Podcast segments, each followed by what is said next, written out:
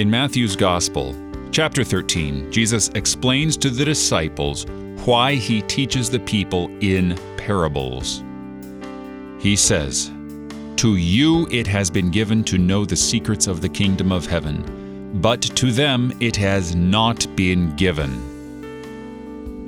This is ultimately to fulfill what Isaiah said You will indeed hear, but never understand. You will indeed see, but never perceive.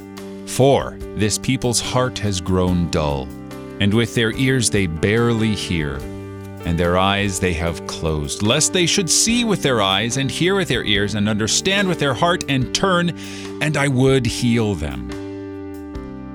That's the point. The point is that God wants you to understand. He wants you to know. He wants you to turn, to repent of your evil, and seek all your good from Him, so that He may be your all in all, so that He may be the provider of every good thing you have, so that He may be everything to you.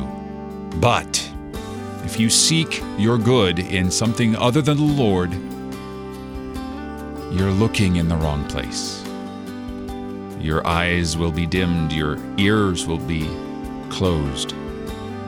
Don't let that be the case for you. Listen for the word of the Lord.